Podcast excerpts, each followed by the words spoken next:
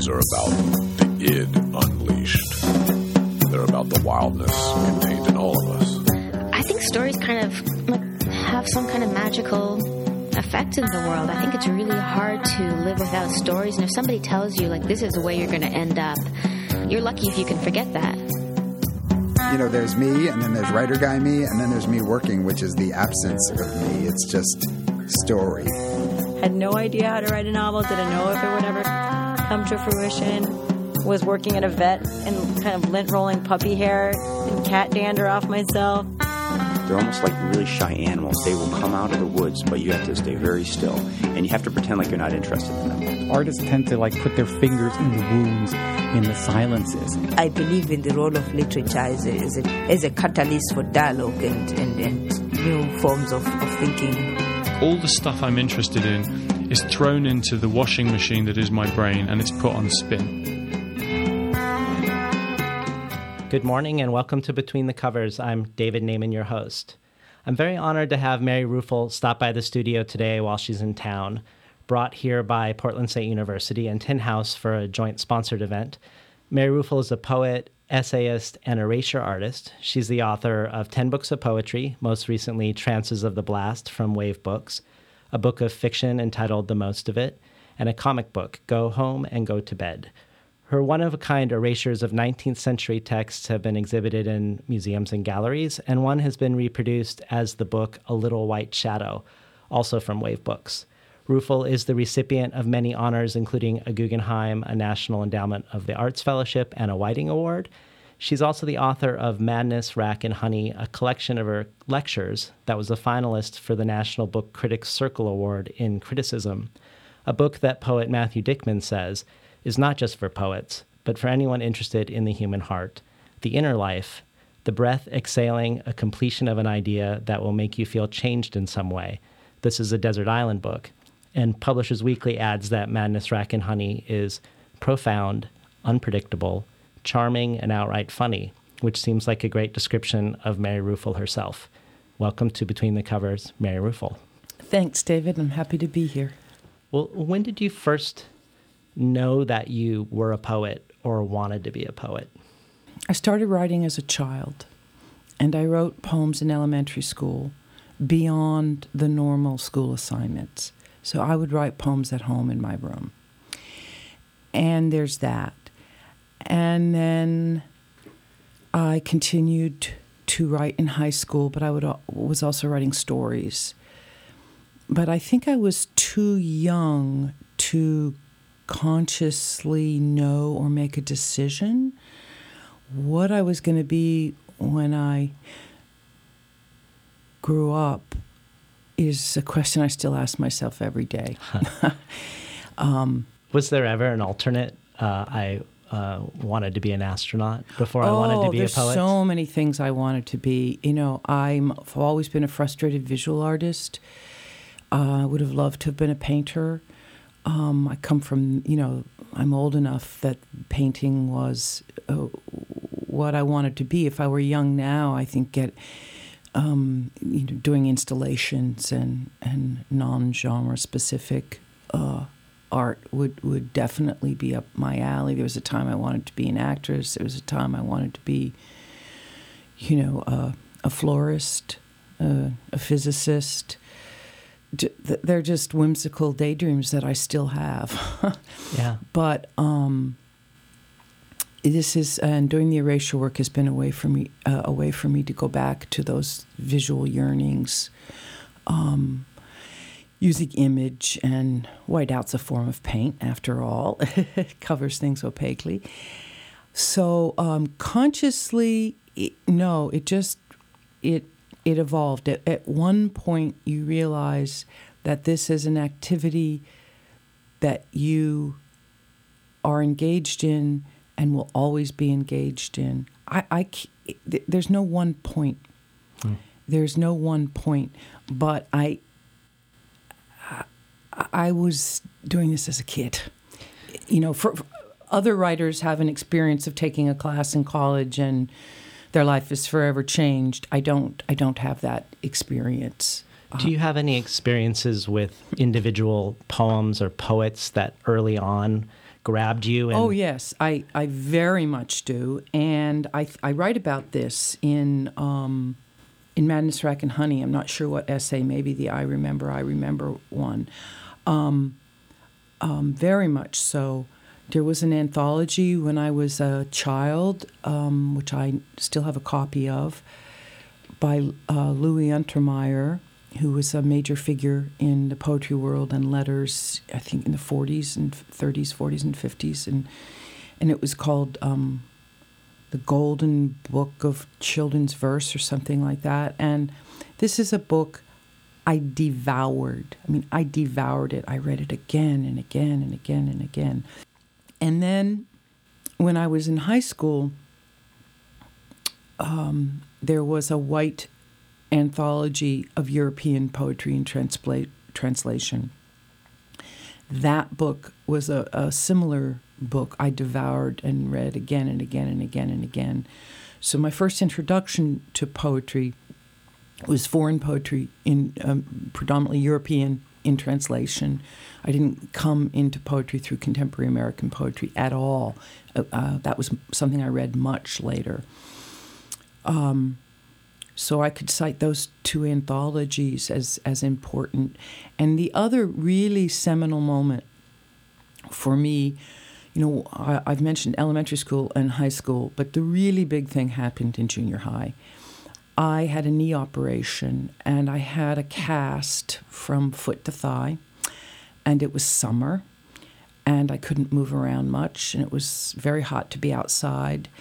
Um, we lived in Nebraska. There was a basement. The basement's always cooler. We had what was called in those days a rec room down there. That's where the TV was, and a beat up old sofa. And I would hang out in the rec room and probably I don't remember, watch TV and eat ice cream or something, whatever kids do when they're bored. And my sister was in college and she was home from college and she had an anthology of the British Romantics, and Keats and Shelley and Coleridge and Wordsworth and and I remember either she gave me the book to read or she read a poem out loud to me all I know is she was at an ironing board ironing. I can see her ironing at an ironing board. And I read a poem or she read it. And that moment forever changed my life. It was Ozymandias by Shelley. And I fell in love with this poem. Hmm. I completely, utterly fell in love with that poem. And I would read it again and again and again and again. And my mind would explode every time I read it. So that's the junior high moment that uh, connects the other two. Maybe this is a good time to hear the poem 13. If I remember correctly, that, that one has. Yeah, that's true. you and that's you're you're that's how astute of you. You're absolutely right. Yeah, that was the summer. 13. I was 13, my whole leg in a cast. It was like lugging a piece of pottery around, and every human face I knew took a pen and wrote on me. I used to lie in bed at night and read it, and when I healed, they broke it. I walked away without a shard. Paula, Carl, whoever you are, I will not be there to drink the water beside your bed. I read 3,000 books and then I died. Hmm. In case you just tuned in, we're talking today to Mary Ruefle, and you're listening to Between the Covers. In Madness, Rack, and Honey, Mary, you declare at the beginning an allegiance to wonder over knowledge. Can you tell us a little bit more about that? What does that mean for you? I would rather wonder than know, and it it makes it more and more difficult to be alive on Earth in these times uh, when your inclination is to wonder rather than to know. Um, I suppose the example that comes to mind is it used to be if you were having dinner with people and someone said, Who's the fastest animal on earth? everyone, uh, an amazing conversation would ensue. And now someone pops their phone out and looks up the answer. And that breaks my heart Um, This idea of uh, access to answers and information, believing that they're all the truth, uh, which is not always true. Um, I I really really don't like it when people look things up on their iPhones. I would rather talk about. I mean, sometimes, of course, I'm no idiot. Uh, the encyclopedic nature of the information that's available uh, is fantastic. But I still would rather wonder than know. And I think one wondering is a way of inhabiting and lingering. It's a it's a it, there seems to be more more dwelling to dwell, inhabit, and linger. I'm interested in those things. And you can do that when you don't know. We tend to, as human beings, our impulse is once we know, once we have the answer, we move on. So we're constantly moving from one thing to another, and I would rather inhabit the question or dwell. For me, um, that is the place that I want to live in. Um, I have an encyclopedia at home, and uh, it never occurred to me there was anything wrong with it till my friend pointed out it was uh, Encyclopedia Britannica, Britannica from 1910, and it might be a little outdated, but I still look things up. Um, I still look things up in it, and it's amazingly um, detailed. I was looking up the Belgian Congo, and I mean, because it was the Belgian Congo in 1910, and of course I know it no longer is. And it was like 30 pages, almost transcribing a meeting in Parliament to, to decide, or something was for independence, or for. It was so detailed. Hmm. It was astounded me. I don't have the facts quite right, but Would you think that facts and, and certainty are in opposition to poetry and art? Oh, yes, absolutely. Absolutely. Um, uh, facts and certainty are not the business of an artist. You know, the business of an artist is to um, pay attention.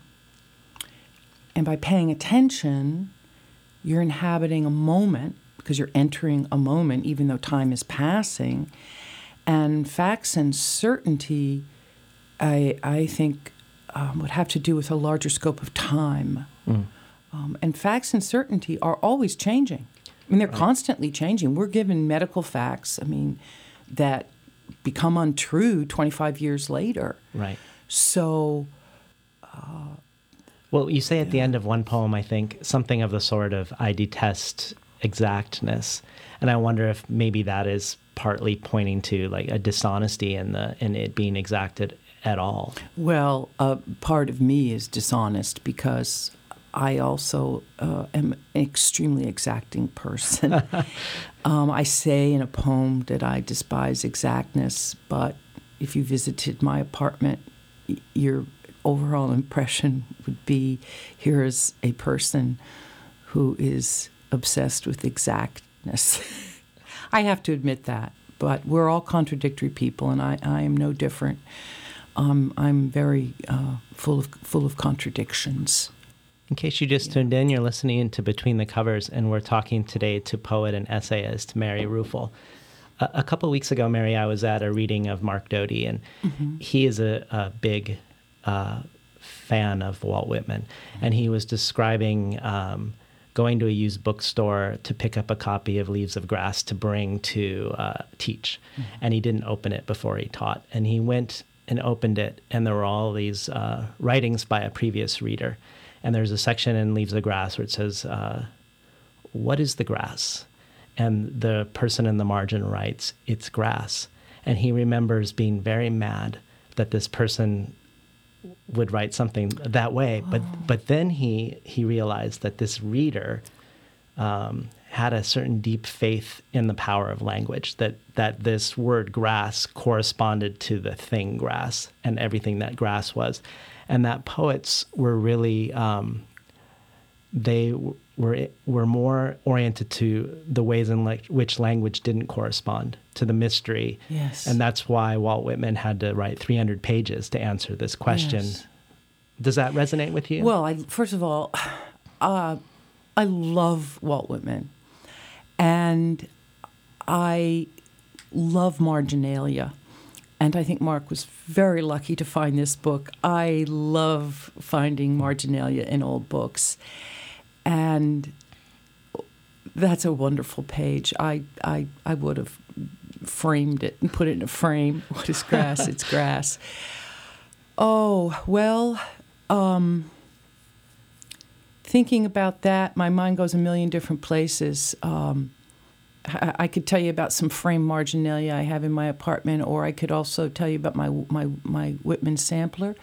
Well, I'll I'll I'll go here in direct relation to uh, Mark Doty's uh, comment on that. There is a a, a famous Buddhist lesson. It goes way back. I I can't tell you right off the top of my head where it originates, but it goes like this. When I first began to study, mountains were mountains and rivers were rivers. After I had studied for some while, I realized that mountains were no longer mountains and rivers were no longer rivers. And after I had studied for a very long time, mountains were mountains and rivers were rivers. Hmm. And I've always loved that. Um, and I think that it's true not only for spiritual seekers, but for artists and people invested in creativity and language. We, we, we go through, you know, when we're kids, grass is grass, and then grass is, we don't know what grass is, and it's a great mystery, and it becomes a it becomes a million other things, and perhaps when we're old, it's grass is just grass again. I don't know, but it's uh, it, it that little uh, quote, which of course I, I botched, but um, has to do with metaphor and a central issue of me- of metaphor, because I think that the central area where you say mountains are not mountains and rivers are not rivers. Has to do with, with the power of, of metaphor to connect things. Um, an, a belief uh, that, yeah, has to do with metaphor. I'm not sure why this particular poem comes to mind, but would would you be willing to Oh. read um, "How I Became Impossible"? Oh, yeah, I'd love to. How I became impossible. I was born shy, congenitally unable to do anything profitable, to see anything in color, to love plums, with a marked aversion to traveling around the room, which is perfectly normal in infants. Who wrote this? were my first words. I did not like to be torched. More snow fell than was able to melt. I became green eyed and in due time traveled to other countries where I formed opinions on hard, cold, shiny objects and soft, warm, nappy things. Late in life, I began to develop a passion for persimmons and was absolutely delighted when a postcard arrived for the recently departed. I became recalcitrant, spending more and more time with my rowboat. All my life, I thought polar bears and penguins grew up together, playing side by side on the ice, sharing the same vista, bits of blubber, and innocent lore. One day, I read a scientific journal. There are no penguins at one pole, no bears on the other. These two, who were so long intimates in my mind, began to drift apart, each on his own floe, far out into the glacial seas. I realized I was becoming impossible, more and more impossible, and that one day it really would be true. In case you just tuned in, we're talking today to Mary Ruefle, and you're listening to Between the Covers. I would love to uh, talk to you about contradiction. That poem ends in, in a contradiction, as many of your poems uh, delve into them. And it feels like the, the realm of, of contradiction is often in the world of, of religion, and you use a lot of religious and mythological imagery and allusions in your poems. But it seems like in America, there's this sort of binary where if you aren't actually a, a practicing religious person, the only other option seems to be to be a secular humanist, someone who raises reason and ra- elevates reason and, and believes that the opposite of knowledge is ignorance, not wonder. But somehow it feels like you've you've pointed to a lesser known or spoken of third way of using the language of religion, um, wonder, mystery, contradiction, without necessarily espousing religion. Uh, can can you talk about how, how those images are and themes are, are operating for you in, in Well, poems? knowledge is wonder to me, I suppose, or a form. Um, I've been interested in I uh, in religion uh, as far back as I can remember. Again, it starts in high school when you may be raised in one religion or another. I happen to have been raised Catholic. Um, not fervently. I never went to Catholic school, but um, that was an early, obviously, implant. But in high school, if you're a reasonably intelligent person, creative person in high school, you begin to be curious about world religions. I remember in high school, I said, okay, I'm, I'm going to read the Bhagavad Gita, I'm going to read the Upanishads, I'm going to, you know, study Buddhism, I'm going to read the Quran, which I actually read in high school, and of course, would, should reread it. But I, it was simply, I don't know where that came from, but it was always there and it has always been there. Actually, I was uh, rereading um, Kafka's letter last night in the hotel room. I picked it up at Powell's. Of course, it's been years since I read it, and a friend of mine had mentioned it, so I, I bought it on sale at Powell's yesterday. And I was reading it last night, and it's only about 100 pages. And I came across, may I share it with you? Because this is an example of uh, what struck me as a person. He says, I have worried for as long as I can recall so deeply about asserting my spiritual existence that nothing else has ever mattered to me. Hmm. Now, I obviously copied that because it spoke to me and resonated with me, and I felt the same way. And I thought that was astonishing. I have worried for as long as I can recall so deeply about asserting my spiritual existence that nothing else has ever mattered to me. And he also, on the same page right before, which made me laugh, uh, the second did not. It sort of sent shivers down my spine, but this made me laugh. He's it's taken out of context from the middle of a sentence. He goes, "My not altogether hopeless analytical ability."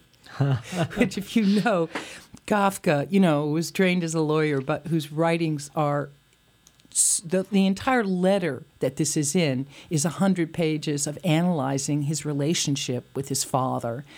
And he is, he's insanely analytical. I hmm. mean, his creativity comes out of insane analysis.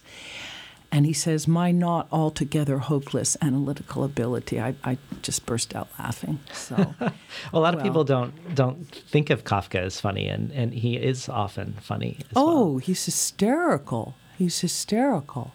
Well, sp- speaking of this dedication to a spiritual existence, you in your 50s, uh, I've heard, dedicated or rededicated yourself in a different way to poetry. Can you can you talk about? I did. You didn't? No, this is news to me. Oh, what, really? What did I do in my 50s? I'm 63 now. What did I do in my 50s? What did you hear? I love it. I I had heard that you had made some sort of uh, pact with yourself. I mean, maybe this is just urban lore, right, or rural Well, lore. tell me. I want to know. Did I? I, Did I, you? I made a pact. What was the pact that I I, don't know. made? That's what I was going to ask. Oh, you were going to ask me. You Yeah. heard I rededicated myself to poetry and made a pact.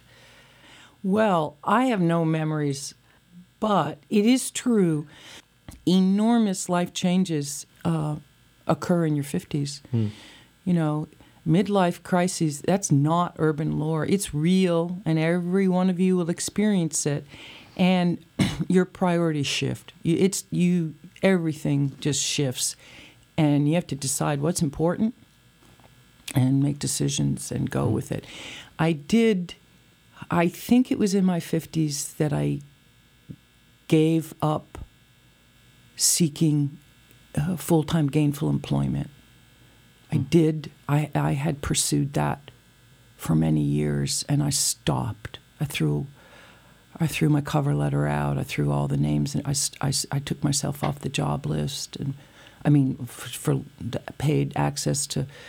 I know that I did that, but Well, I can tell you where my imagination went. yeah, sure. Um, speaking of letters, since you were talking about Kafka's letters, I was thinking of Rilke's letters on Cézanne that he wrote to his wife. I don't, I don't know if you're familiar with them, but he was really uh, obsessed with what Cézanne did in the latter part of his life, and the way that Rilke saw it was um, a sort of renunciation of everything to become one thing, which was this the final the final like um, unification with his work. And Rilke, Rilke wanted that desperately and seemed extremely tortured on how to get there.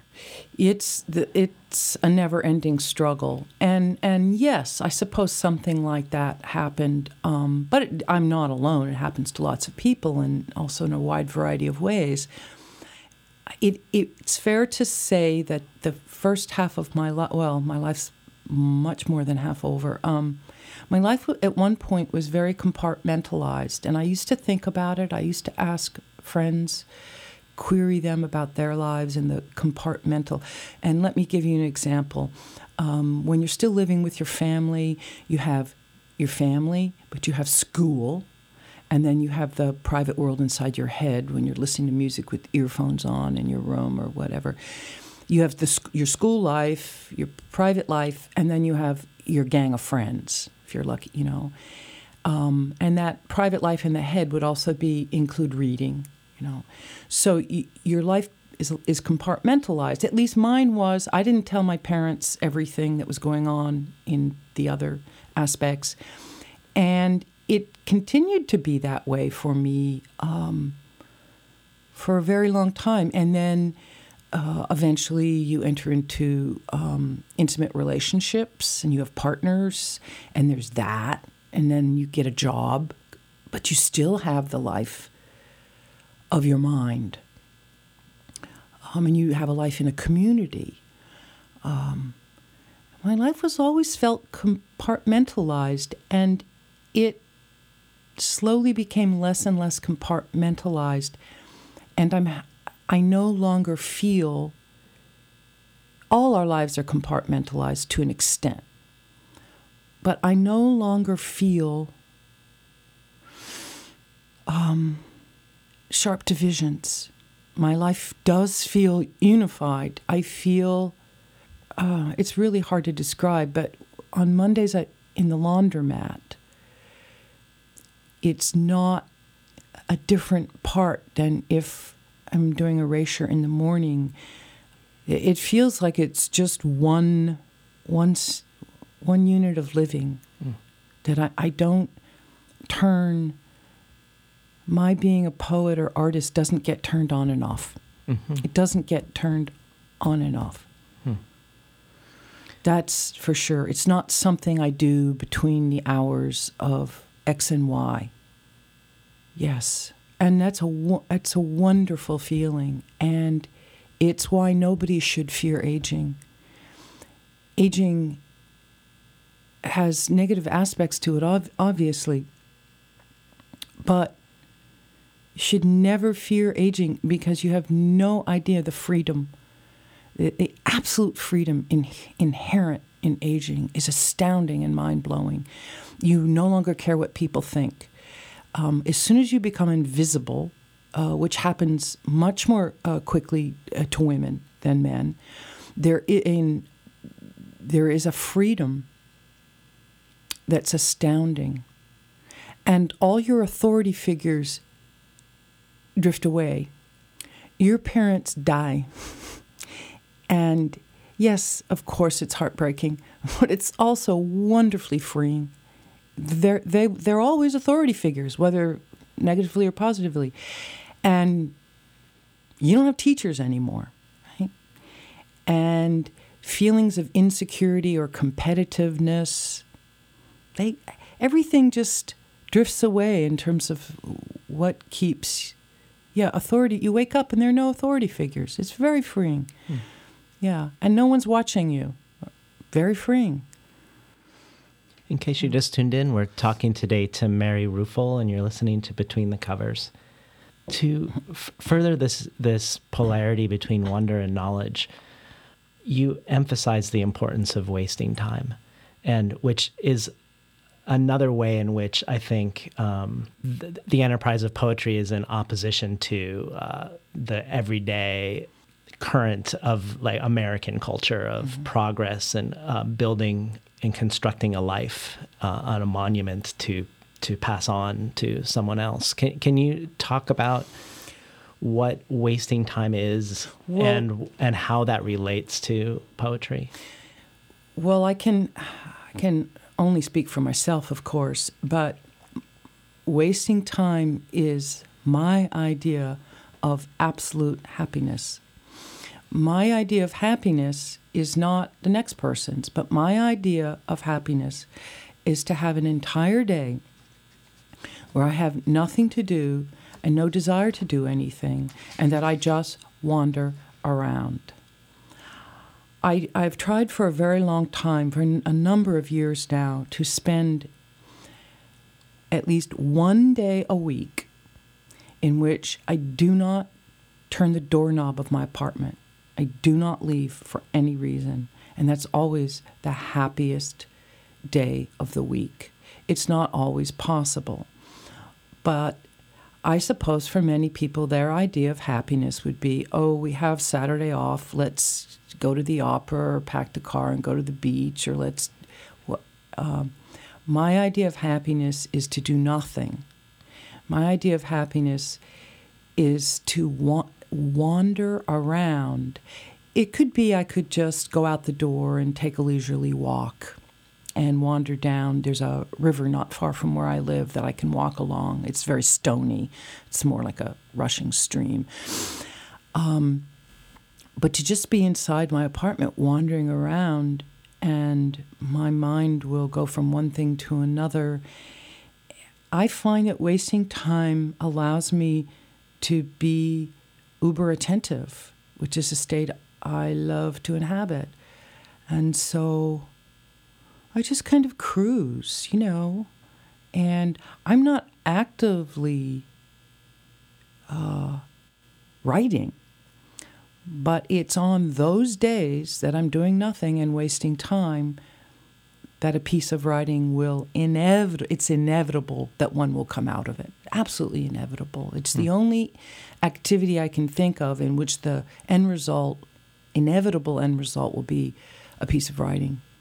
It, it reminds me, this idea of one day where you don't touch the doorknob reminds me of um, the spirit of the Jewish Sabbath in the sense that you don't ex- Absolutely. you don't exchange money, you don't turn on any lights, you don't you don't do anything that furthers your life in a in a i came close to converting when i yeah heard all all of when i learned more and more about all of that i thought it was the most wonderful thing. Um, yeah that i'd ever heard. I love that idea of keeping the sabbath and you know we've lost all of that. I mean even you know in christianity you know there were you couldn't buy anything on sunday. The stores were all everything shut down on sunday.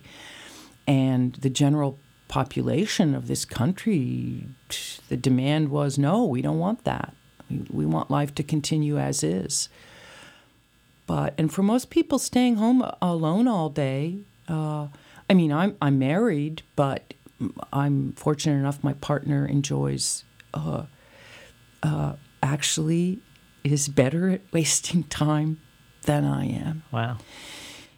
yeah.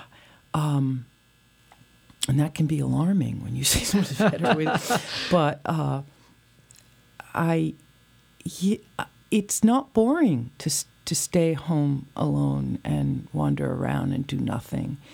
You know, and and Ameri- uh, many American people they have in the back in their garage or their attic or a closet in their apartment all these forgotten projects endless projects well when will I get to organizing the this is terribly old fashioned of me but the the photograph album I suppose that's not a project for today's world or when will I you know go through the books or the CDs or when will I make that recipe that I've always wanted to make and never have it's endless um, yeah. Could could we hear hear faster sure. love is all there is? Oh yeah.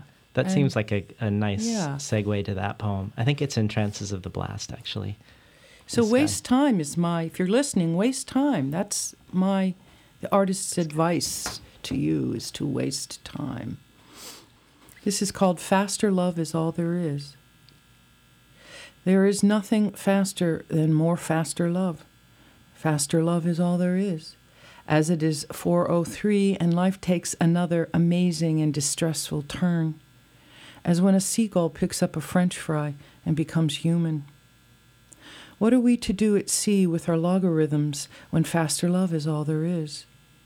When April has 46 days, after which it can't go on, floating on the mattress, so it rises so we can see the flowers it was once upon and a few strands of brownish hair. When we tiptoe down the hall for ice, when ice falls out of the chute and into the bucket, when a cube falls through the grate and is gone when we huddle in our sea of cars, when we suffer muchly from glare in the face and keep the eyes alive with nothing more than an eyedropper. When we never went snorkeling, but none the less sensed people are more capable of floating by than any other creature. Stop, stop, pretty water. Raise a cup of kindness to them. As it is, there's nothing faster. Faster, love, it's all there is been listening to poet Mary Ruefle. Mary, last summer at, at the Tin House uh, Writer Seminar, you gave a lecture on, uh, and part of the theme of the lecture was a, a, growing alienation that you were feeling towards the, the upcoming generation of students, and, and particularly in, in relationship, I think, to their relationship to technology. Correct. Um, can you talk a little bit about that? And, and partly, um, I'm curious, do you feel like there's been a, qualitative shift in in relationships to technology, or is it a matter of degree around, say, electricity and the telephone and and mm, planes, for instance? No, it has to do with the uh, freedom of aging. Uh, it's directly related to that. I have nothing against technology per se. What I have is the right as a private human being to pay attention to what I want to pay attention to. And I choose not to pay attention to technology except to a degree that is more limited than the average citizen. I have the right to say no. Mm-hmm. I'm not saying no for political reason. I could talk about it in those terms. Of course, I could talk about it in those terms. I could talk about our government, you know, having access to telephone records. I could talk about what happens to old cell phones when they're in piles and in India and kids are picking up parts that have radio. I could go there. I don't want to go there because all that could be said about uh, paper industry or whatever. So I'm not going to go there. It's just my right to pay attention to what I want to pay attention to. And I think we do uh, live in a culture where the culture dictates what you're supposed to pay attention to. And many, many young people, I mean, young people have always been under peer pressure, at least since the rise of youth culture after the Second World War.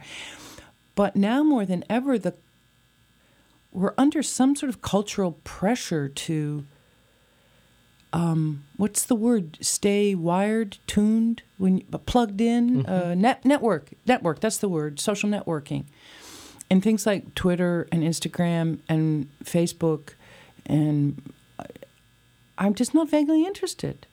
I'm just not interested. That's my right. The right to. I have the basic human right to remain private. And to, and to pay attention to what I want. So if I want to watch a look at a bug uh, pay attention to a bug that's crossing the table or the road. That's my right. And more and more, my the younger students in their 20s, they can't conceive of a life without social network. Hmm. They're, they, they can't conceive of it. I do have, I ask students to uh, attempt to unplug uh, one day a week. And for many, it's a life changing experience and they get it and they like it. And for others, and I really, I deeply respect this, they're very honest and they say, I can't do it, I tried, I can't do it. So it just has to do with my right to privacy and to pay attention to what I want. I'm not on a crusade against it. Well, let me let me ask you uh, something that I was curious about from Madness Rack and Honey, a line that I really loved in your essay "Poetry in the Moon." Um, you say, Neruda, in his poem Nocturnal Establishments, calls himself a surviving worshiper of the heavens, which is what many poets are, I think. Yet some say there are two things that call this into question postmodern theory and technology, which are inseparable. What does that mean? Well, postmodernism has many different tenets to it and is constantly changing. But one of the tenets of postmodernism is the idea of global village and interconnectedness and um, uh, free, you know, free flowing between genres. Okay, the breakdown of genres, the breakdown, the breakdown of demarcation um, in architecture. It's you throw all the styles together, right? Um, in design, um, uh, the central uh, one way to des- describe the impact of postmodernism would be to say, what is the snowboard? Is it a ski or a skateboard? You know, there's an example that you can see. Now, many of another interesting thing is younger students were born into a postmodern world. They don't remember the world before postmodernism. I do. And um, okay, so it's this demarcation is gone, and technology has enabled that to an extraordinary e- extent where the free endlessly free flowing information from all sides coming together. I don't know i'd have to think maybe a little more but i, I mean technology and postmodernism came into being at the same time. They have to be related you know they came into being in the um, 60s and 70s in small um, postmodern theory in France, you know, in small pockets. It really didn't hit um, American campuses un, un, in a big way until the early 80s. And that's when personal computers were on the rise and Steve wasn't Steve Jobs was out there doing what he was doing to change the world and so they something was happening, the same zeitgeist was happening that formed these things simultaneously. Hmm. Well, I'd love to ask you a couple probably naive questions Yeah. about poetry. I, I came to poetry late, Mm-hmm. and I came to writing and reading mostly through fiction and story, only later on into Mm-hmm. poetry. So um, forgive the uh, the questions if they seem obvious to you, but two things that struck me about poetry that I don't see nearly as often in, in narrative fiction are visual art as a topic of poetry, like this this charge between poets who write about painting or write about seeing, and uh, also a fascination with uh, the non-human other, and even putting projecting one's consciousness both into animals and plants, but also into objects. And these things seem to be far less common in uh, mainstream literary fiction to me.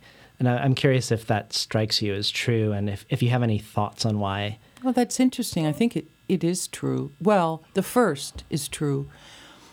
Painting has always been a subject. Did poets poets fall in love with painting? They want to write about it, and painters fall in love with a poet. I mean, look at Cy Twombly, and they want to uh, paint lines from Dante. So it works both ways. You know, artists love other artists and, and other genres, and so there's always going to be cross fertilization there. does it happen in in in novels? Well, maybe not as I don't, I don't know. Um, look at uh, Donna Tartt the Goldfinch. It's Right. all about you know. I mean, in it's not the narrative's not directly, but there's you know. uh, Characters obsessed with a painting, the, a painting is central to it, and you can, you know, in Proust you have um, that central motif of the piece of music that keeps keeps occurring. It seems natural to me for but I know what you mean, and I probably it has to do with the fact that a painting and a poem inhabit a- different time frame than a, a story. They are both mom- momentary inhabitors, inhabitors of the moment, more than a story or novel or a narrative. So they would lend themselves to some of the same concerns. Stilled moment, is there such a thing? You know, um, I mean, time does pass in a painting if you're looking at it, but stilled moment, I'd have to go for stilled moment, probably cliched answer, but stilled moment. Now, for the other, uh, inhabiting uh, uh, non human other, oh, I love that. That's much more up my alley. I, I write more poems from that obsession than uh, I don't write a lot of ekphrastic poems. I didn't even know what that word meant until one of my students told me. Um, Soseki, Japanese novelist, I Am a Cat, written from the viewpoint of a cat. Uh, that comes to mind. So it, it is done. In fiction, it seems like it's done much Yeah. more in fable and, and fairy tale. Yes, Aesop's Fables. Right. Yeah. Tell us, tell us, tell our listeners what erasure is. I know you mentioned at the beginning that you had, at one point wanted to be a painter or a visual artist, and that this is really fulfilling that desire for you. Can, can you talk about um, it's a- erasure in that regard? It's hard to describe, but you get it in an instant if you can see it. There are examples on my website. Yes, it's true. I have a website, no computer. I take old, small, beat up, beat up for the most part, 19th century texts, and I take a jar of whiteout and I erase words on the page, leaving a select few to create new text. That's what it is. It's erasing text but leaving some intact, words that you choose to create new text. and you are erasing works that are not yours. They're And- not mine, they're not famous, they're not they're not books that are read anymore. They're very obscure, unread, unknown works. For the most part, there are a few exceptions. How, if at all, does your your process of erasure influence your creation of poems? Do you find that it changes the way you revise, or the way that you mm. see the words on the page when you're mm. putting your own words on the page? It never had any influence in the beginning. Well, I've done, um, I'm working now on my 78th erasure book. The, the erasure work for me is I'm making a physical object. It's one of a kind. It's a little book. It's full of color and images that I paste in or draw in. So it's making. Um, it's a physical. It's a physical act of making something, and I really, really love that in my life. And I know that we make poems and that they're objects, but it's different. It really is different. Um, so in the beginning, the answer was would be no, but in the last, I want to say two years, I have been um, most of the poems that I've written get their opening lines from a page of erasure. So increasingly, I'm using the text from an erasure book in my in my work. Uh, suddenly, they've become once they're completed, they become, I suppose, what another poet would call their notebook with scraps of language. I get those scraps of language from the er- erasure books. So, in that sense, they're feeding. But in mm. terms of arranging on a page, No, no. I still I'm very bore. I'm boring, ordinary poet. Formally, I it's just blocks, and I know a lot of people complain about that, but I don't care. You know, so no, I, I don't see myself moving to some open field space on the page because the erasures very much look like that. The spacing is all over the page. So you, you intentionally choose 19th century works, um, not famous works, even though I, you have Yeah. some a resonance with Laura Richards as, Yes, as a writer. yes. But Uh, she's not read anymore. Right. Um, how is that different than when you wrote um, minor ninth chord, the reduction of the Robert Walser story? Is how when you when you approach, I'm guessing a story that you had some admiration for, and you created a poem out yes, of it. Yes. yes. I don't remember writing that. I don't remember what I did, but I can assure you I didn't take White out and erase the, the Walser story. I think probably what I did was I wrote down my favorite lines, perhaps, and then tried to combine them in some way. I know I didn't erase the story. I just used my eyes scanning.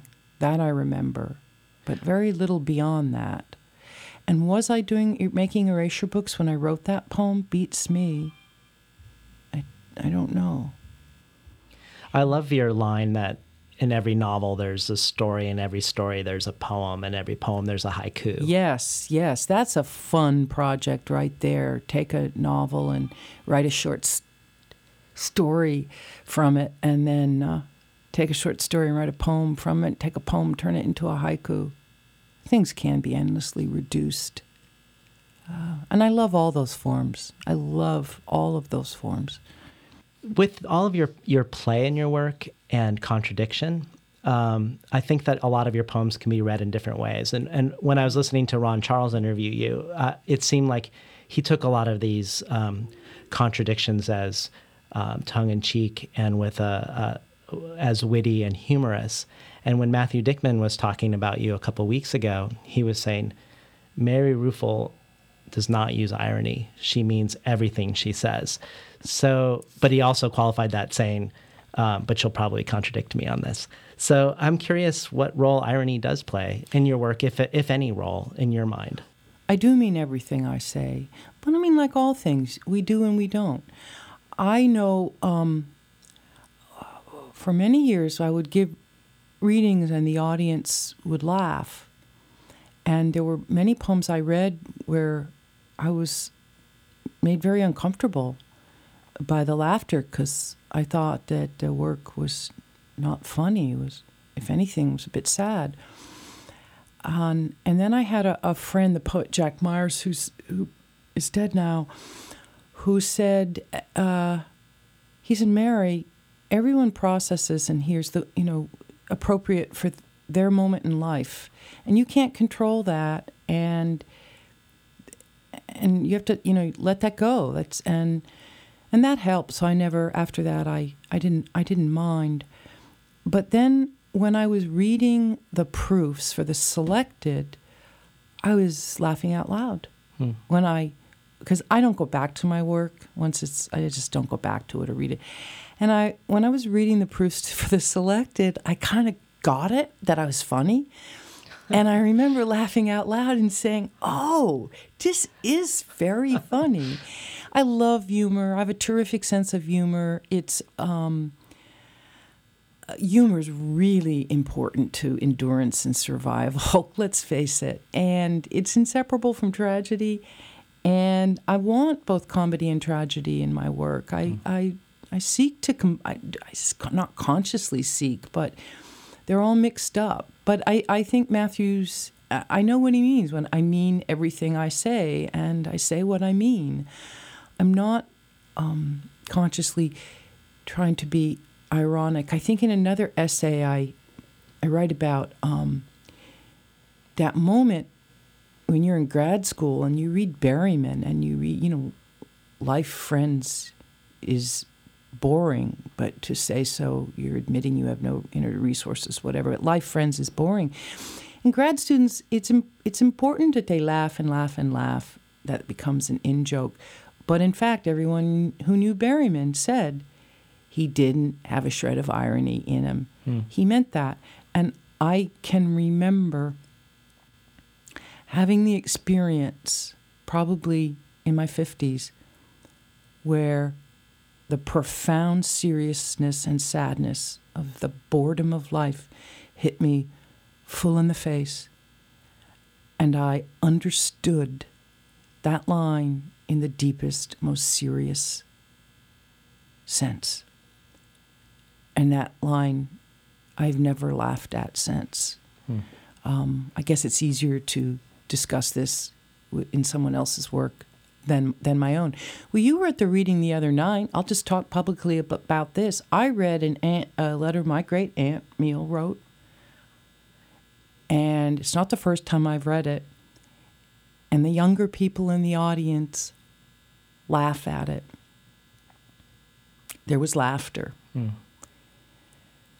That letter is unspeakably heartbreaking. Heartbreaking. But mem- many members of the audience find um, the repetition, because her memory is failing, is funny, the way she repeats herself.